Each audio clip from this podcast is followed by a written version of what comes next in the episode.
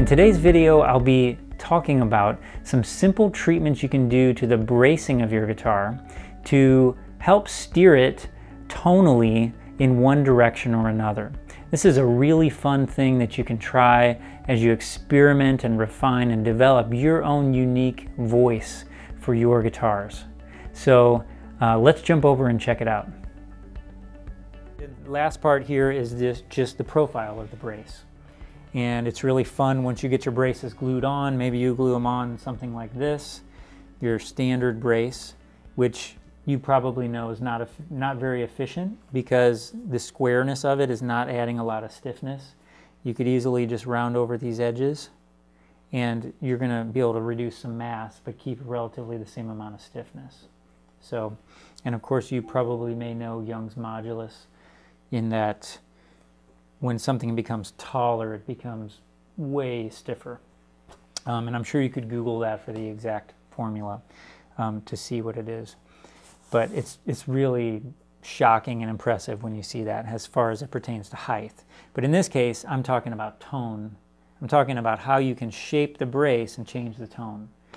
So if you glue in a brace like this, it's kind of neutral. At least that's my my thinking is this kind of a neutral brace. A brace like this to me sounds warmer. It's a warmer, rounder sound.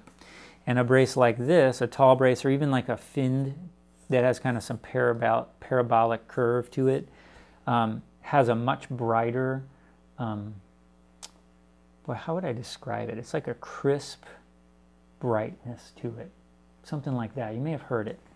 Um, so, and you can use this to further refine the tonality of your guitar and get the type of response and tone that you want. I mean, I've had a lot of fun over the years. Like sometimes I would do the treble, so just on an X brace, even on an arch top, you can make the treble bar more of this tall. I drew a triangle here just so that it's easy to point out, but in reality, it's more of that parabolic, real efficient kind of tall, fin shaped curve.